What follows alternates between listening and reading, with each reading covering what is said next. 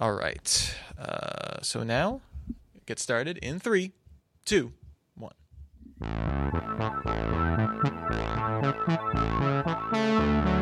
Hello, all, and welcome to the Gestalt IT Rundown, your weekly look at the IT news of the week.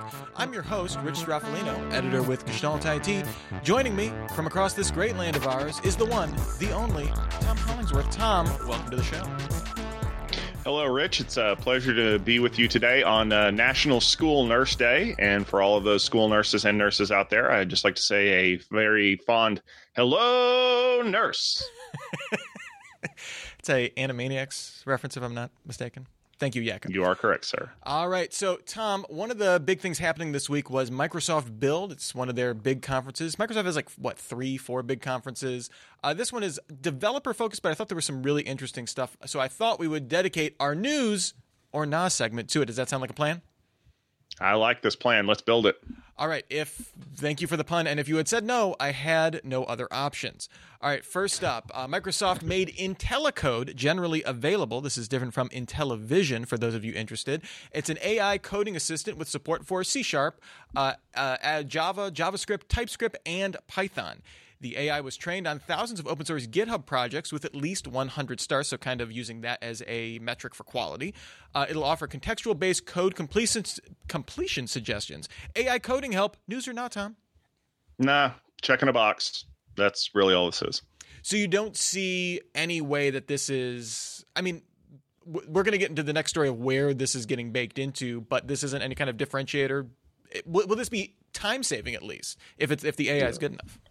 It's no different than tab completion to me. I mean, it may be more intelligent tab completion, but come on, this.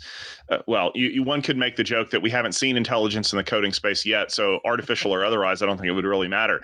And uh, if you would like to send all of your hate mail to me, uh, my email address is rich at gestaltit.com. Yes, uh, that's Tom's favorite email address. All right, next up, Microsoft announced the private preview of Visual Studio Online based on the open source editor Visual Studio Code. Support for IntelliCode is built in, which, as Tom has told you, is not a big deal. Microsoft pitched it as a way to make tweaks, review pull requests, and such, not really as your main coding environment, though I guess there's no reason you couldn't use it for that. Uh, yes, Azure DevOps used to be called uh, Visual Studio Online, but that's all in the past now. So thank you, rebranding. Microsoft making an online IDE. News or not, Tom? I think this is actually bigger news than the IntelliCode thing. And the reason why is because Microsoft, you remember when Ballmer stood up on stage and was screaming developers at the top of his lungs and we all thought he was nuts? I do seem to recall. And then yeah, it, it, there may be a video on YouTube if you go look for it. uh, but Nadella really is building Microsoft around the developers, and and I've seen some chatter back and forth about this today from a lot of people who would consider themselves developers on other platforms, going, "Wow, we really wish we had something like this." Um, specifically, Marco Arment, who develops for the Cupertino Fruit and Mobile Company, um, it's interesting to see that Microsoft has kind of embraced this idea of you know giving developers what they need to get their job done on their platforms. If only Satya would embrace the Ballmer flop sweat. Next up, Microsoft plans to open source their Q Sharp compiler and quantum simulators, part of their quantum development kit. Microsoft hoping to build early quantum mindshare. News or not here, Tom? I don't think this is news because I don't really think quantum computing has found its niche yet. Um, it's it's a boogeyman for cryptography, and that's really about it. Uh, great. I mean, but interesting that they're getting in early on this, wanting to put it in as many people's hands as possible, theoretically trying to maybe standardize a little bit around it the 650 pound quantum gorilla right now is Google. So unless they're willing to develop uh, some kind of Azure uh, qubit computer that they're going to offer for free to match Google, I think people are just it's going to be end up being like Kubernetes. Um, the standard is whatever Google decides it's going to be. All right, next up, Microsoft launched a preview of an Azure based platform to create training models for autonomous physical systems, aka robots. The backend is partially backed on assets acquired from the AI startup Bonsai and combines ML training tools with realistic simulations. Cloud robot training, news or not, Tom? I don't think this is news because I don't see any cloud robots coming out anytime soon, or real robots for that matter. Yes, we can spend cycles you know, training robots to mine bitcoins or some stupidity like that, or we could fix the apps that are broken. But I'm I'm talking about for manufacturing systems, right? So like Toyota was getting in on this and using it for their assembly lines and that kind of stuff. Interesting that you know Microsoft being very open and and kind of making this part of their overall cloud play. I mean, certainly there's a lot of customers that would be interested, right? Uh, you would hope if they're going to make this such a big tent pole of, of build that that people have been asking for this, but I, I don't know who those people are. All right, next up, a preview of Azure IoT Edge with Kubernetes integration was also announced at Build. Container orchestration on the edge. News or not, Tom? Uh, it's Kubernetes support for Azure stuff and IoT news just because I just because when that headline hits Hacker News, it will just get immediately voted to the top because it contains every word that Hacker News loves. All right, let's uh, try this one on for size. Microsoft announced it will start shipping a full Linux kernel with Windows 10 in June as part of the Windows subsystem for Linux Part 2.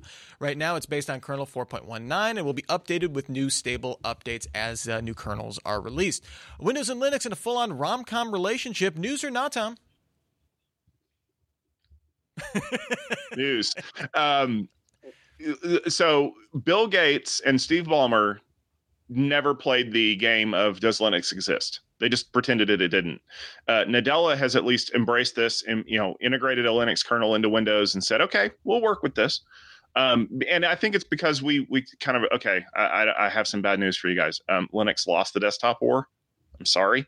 Um, Windows and OS 10, well Mac OS now, um, have won it, and Windows is saying, well, you know what?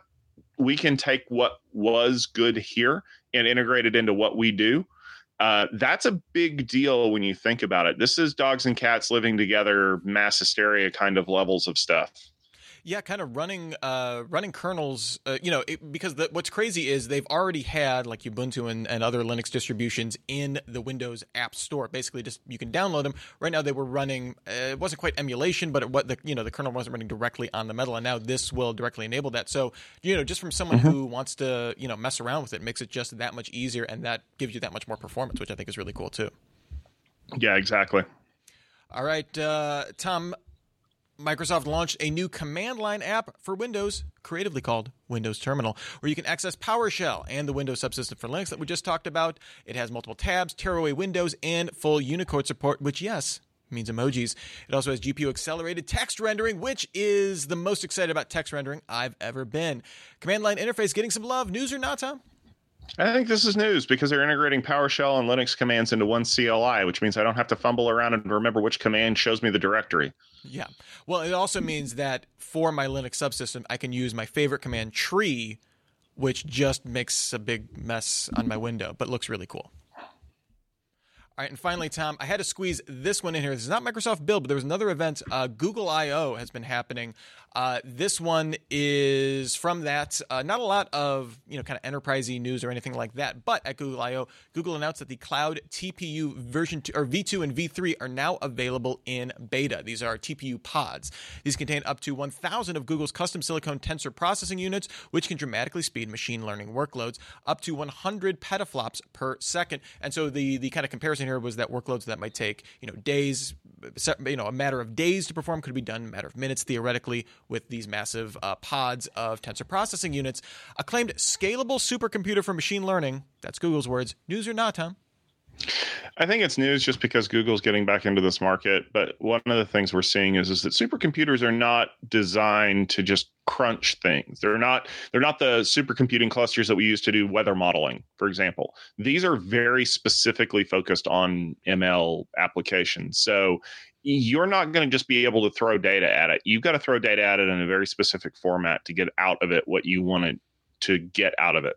Yeah, these are like orders of magnitude less precise than what you would get, and that's that's the whole point of machine learning. Is you don't need that precision; you just need uh, like a like a super huge data set and uh, to be able to crunch that to get some meaningful uh, uh, insights out of that. So interesting there. Um, speaking of supercomputers, kind of the first thing I want to talk to you about today, Tom, is the U.S. Department of Energy announced the world's fastest supercomputer to be called Frontier will be built by AMD and Cray for Oak Ridge National Laboratory by 2021. It's expected to reach 1.5 exaflops, uh, which has uh, as much power as the next 160 supercomputers combined, at least on the top 500 list right now, and uh, is going to be used for uh, nuclear and climate research. So, kind of uh, one of the classical examples that you just mentioned there that the TPU pods maybe aren't uh, definitely aren't ideally suited for. this is this isn't going to be, of course, the first exascale uh, computer. We've already had a couple announced by Intel and Cray for the Argonne National Laboratory, and China is expected to be the first country with an exascale computer uh, for their Chinese Academy of Sciences in Beijing, uh, going online in 2020. So probably the first one there uh, will be in China. The last time AMD was installed on the world's fastest supercomputer was in 2012 for the ORL, uh, excuse me, uh, Oak Ridge National Laboratory Titan, which pushed 17.59 petaflops per second. So a mere seven years ago, just to show you how fast fast supercomputing has kind of accelerated in uh, in speed there. AMD's success with custom uh, semi-custom silicon was cited as a deciding factor. Is this an underappreciated asset for the company going forward? I, I think it is. And, and, kind of going back to that conversation that we had, um, this is the kind of supercomputer that you're going to rent time on. Um, I need to do weather modeling for a super crazy forecast or hurricane prediction or things like that. And that's something we've actually seen recently where certain other modeling software algorithms are kind of overtaking uh, some of the ones we're doing. So I can see having access to a huge computer like this at Oak Ridge is going to give uh, researchers the ability to just kind of toss some data at it and uh, and and see what comes out of it. But the fact that it's running on AMD uh, is is a huge win for them because you know for a long time they've wanted to get back into this market, and I think it's it's a good entry point.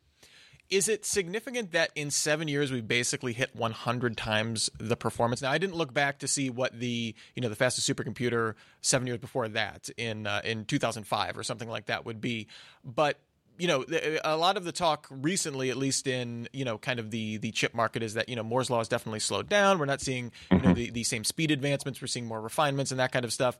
Doesn't seem to be the case with supercomputers, where we're just seeing just a huge explosion. Now, admittedly, this takes like two basketball courts. It has like you know, hundred miles of wiring. It's it's this crazy complex thing. It's not exactly a one to one with the with a single chip design or something like that. But do you think this kind of growth is sustainable? Um, I don't think it's sustainable in the long run, but I don't think it's intended to. And you, you mentioned that, you know, Moore's law is kind of trailing off in the desktop processor market space, but not in supercomputing, because in supercomputing, we can parallelize those workloads. And quite honestly, I'm not building a supercomputer to run Office. I'm building a supercomputer to crunch data. Well, and it does get to the point that I think the, kind of the next frontier, you know, it, it's been about recently about with silicon, it's been about adding cores, it's been about adding clock speed, maybe. Uh, certainly, getting more performance per watt has been one of the dominant themes, you know, in, in that kind of development uh, over the last decade or more.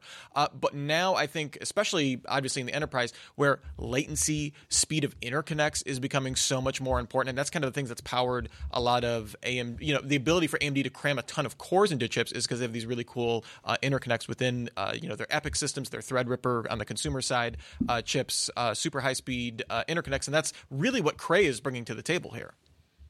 Mm-hmm. Pretty much.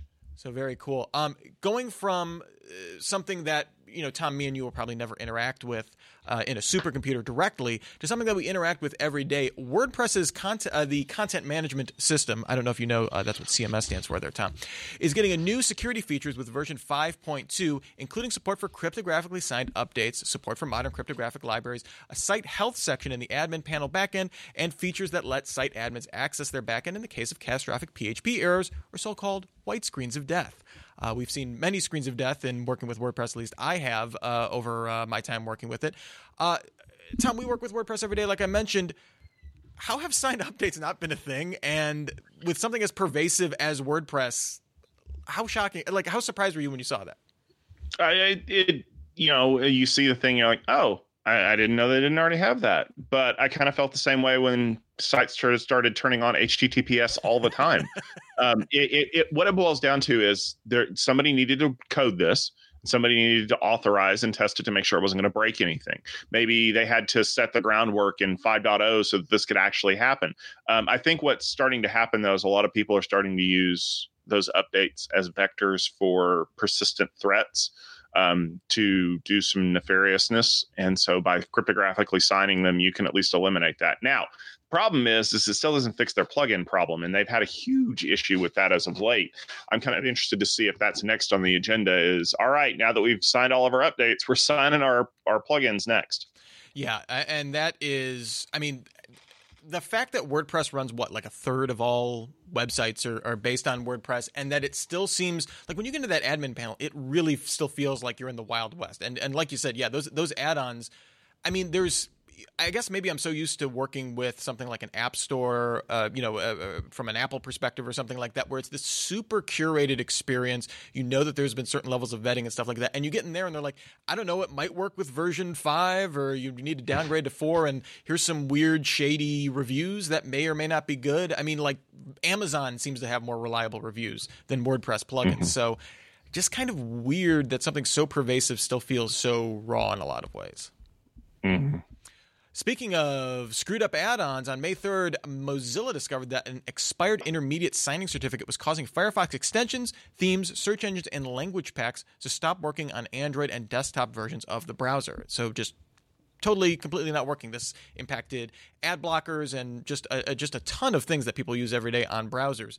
Uh, Mozilla published a workaround for the developer and nightly builds, but not the stable releases on the third, so the day that it was discovered, with a hotfix rolling out the next day. The fix requires the most recent version of Firefox to be effective, so users of older versions still do not have access to the extensions. For people that rely on legacy browser support, though, how bad is this, Tom? It's bad. Whenever I was doing this work for uh, you know for a living, there are a lot of times when I had to keep very old browser versions running in VMs because it was the only browser that could access a specific UI or something like that. And now you're telling me that my plugins are going to be busted because somebody forgot to renew an intermediate signing certificate. If you're watching the show, you need to go right now, find out when your certificate expiration dates are, and set yourself a calendar appointment for three weeks before that so you can start renewing those certificates so that they, they don't expire. This is the price you pay for being more secure is you have to be more vigilant and it means you have to catch those certificates before they expire because if they don't you're going to have a lot of problems well, and this kind of compounds a problem of using an older browser, right? Because you could be have something like NoScript installed, right? And that gives you some protection for running an older browser, which you know has security exploits and you know bugs in there that people could use. And by limiting the amount of code or using an ad blocker or something like that, so to take away some vectors for people to actually you know exploit using an older browser, now those are completely off the table. Um, so if you need that for some kind of development or, or you know some kind of work related purpose, maybe you have. It, it, I don't think it's quite like IE where everyone had to keep IE six because no one had updated their websites for you know 15 years or something like that. But I'm mm-hmm. sure there are a number of people that are impacted by this. So I'm hopeful that Mozilla doesn't completely leave them in the cold uh, going forward. I've seen some conspiracy theories that this is Mozilla's way of getting everyone to get up on the most stable releases. That seems to me like, especially for a company like Mozilla that relies on you know kind of a community and, and goodwill to kind of be relevant against you know the, the likes of Microsoft and uh, and Google and Apple that they wouldn't really burn down uh, all, all of that just to get everybody on a single release, right? There are better ways to do it, honestly, and much less conspiracy theory oriented ones.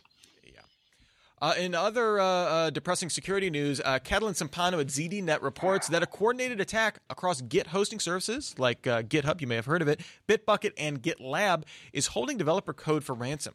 The attacks remove all source code and remove uh, recent commits from the repository and replace it with a ransom demand for 0.1 Bitcoin, which I think at the time of the reporting was around $575.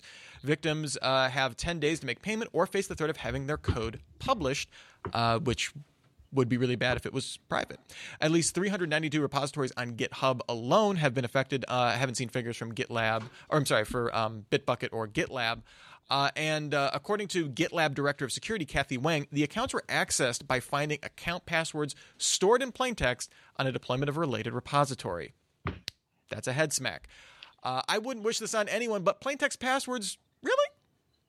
Well, you're getting punished for being stupid, and and how many times have we had a story that basically pops up with um, yeah, a security vulnerability that could have been prevented if you had actually taken 13 seconds to figure out what was going on? I mean, we already know that there are bots running rampant on the internet that are looking for AWS API keys, and the minute one gets published on GitHub, it gets snatched.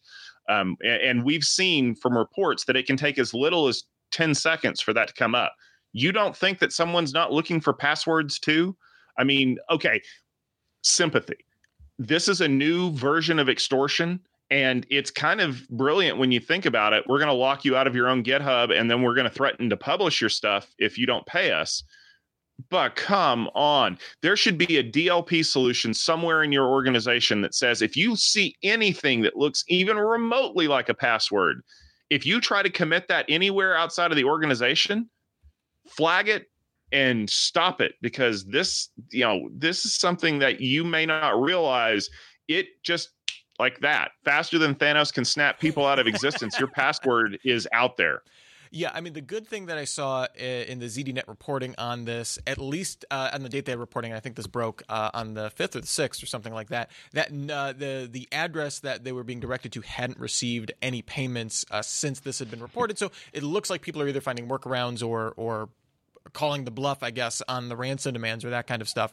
Um, so it you know but yeah, I hadn't even thought of that. I, I, always think of, I guess I always think of GitHub in terms of, you know, smaller individual developers, not that whole organization, especially on the private side, right? Are, are basically using this uh, for all of their code. So yeah, it really could be devastating. But again, this kind of gets to the, the classic point, you know, on our continuing series of security issue or configuration user error. Um, this is the example of bad coding practices being exposed when at scale and when everybody can access everything, right? As opposed to it being, mm-hmm. you know, people assuming that it's being smaller and, and, and you know less uh, less invasive. Yeah. All right. Uh, speaking of plugins behaving badly, over the last 18 months, security researcher Viktor Gazdag reported on security vulnerabilities on over 100 Jenkins plugins, many of which remain unpatched after contacting organizations and developers. To be fair, some of those were had you know kind of been out of development and weren't being actively maintained. Many vulnerabilities involve plugins that can save pass that save passwords in clear text and configuration files rather than the automatically encrypted credentials.xml Jenkins file. Uh, cross-site request forgery, which uses connection tests to send credentials to an server, and server side request forgery to map internal networks were also commonly found. These are third party plugins, so not flaws inherent in Jenkins. Uh, but what can an open source project like them do to help mitigate these risks, Tom? Mm, blacklist the plugin until somebody fixes it. I mean, I mean, uh, here here's the thing, and this is a problem that we face in security all the time. Um, Mother May I only works if you can if you have faith that the people who are doing the thing are going to stop if you ask nicely.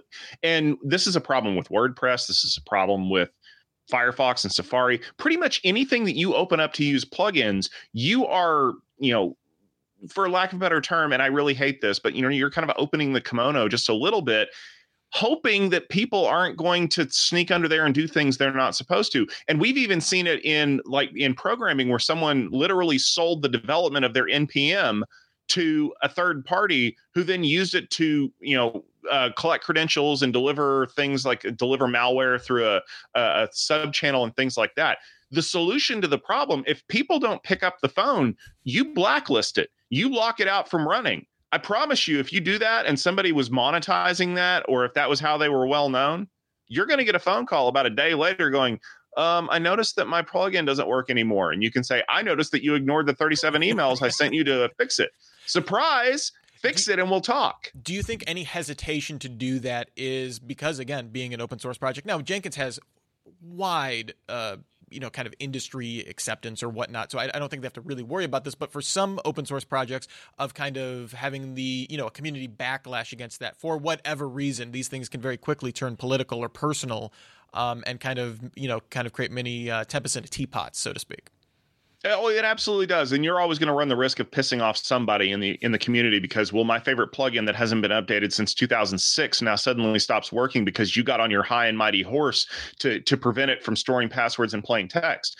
I promise you, if there was a misbehaving kernel module, Linus Torvalds would waste zero time in blacklisting that developer from committing any more things until he learned how to program you as the developer or as the group of developers that administer this open source project have to be the ones to take a stand. You can guarantee that if Cisco or Microsoft or Dell or anybody else was taking code commits and it didn't pass muster, they'd be locked out. You guys have to be the ones that are the arbiters of whether or not this is going to fly. Well, and you know, part of you know part of the problem I guess with this is being open source that the the ecosystem for these plugins is kind of wide open, but you know, as you know, Viktor Gazdag uh, showed, you can look into the, you know, that's the that's the benefit, right? Is that there's total there's daylight for you know on all of these plugins. So you can look at the code and you can see how they're performing. And I think maybe the the solution also is that if you're using these, you know, for your you know continuous integration or whatnot, that you know maybe it's incumbent on you. This is this guy was a 17 year old security researcher. I found hundreds of, of problems with these plugins. You know maybe it's incumbent upon larger organizations or, or any organizations that if you're going to be depending on these, you know look, you know, don't assume that uh, everything's okay, right? Right. All right, Tom. Uh, well, I think we left vaguely on a not completely depressing note. Uh, where can people find more of your great insights? You're always writing about uh, the security and the networking. Uh, where can people find that? Well, if you want to follow along with my personal writing, you can go over to networkingnerd.net. You can also follow me on Twitter as at networkingnerd. I've also been publishing a lot of stuff on gestaltit.com recently, uh, some security related content, some networking related content, and the occasional fun story about book reviews. Ooh. Uh, you can uh, find uh, some of my stuff on gestaltit.com as well. And you can find me on the Twitters at Mr. Anthropology. That's M R Anthropology. If you spell out Mr., you won't find me. Maybe you'll find someone else, uh, and I'll yell at them for stealing my handle. Uh, we'll be back next Wednesday, 12:30 p.m. Eastern Time, giving you the IT news that matters to you, or at least to me, and I hope it relates to you. Uh, but until then, until the next time we meet, remember, everybody have a super sparkly day.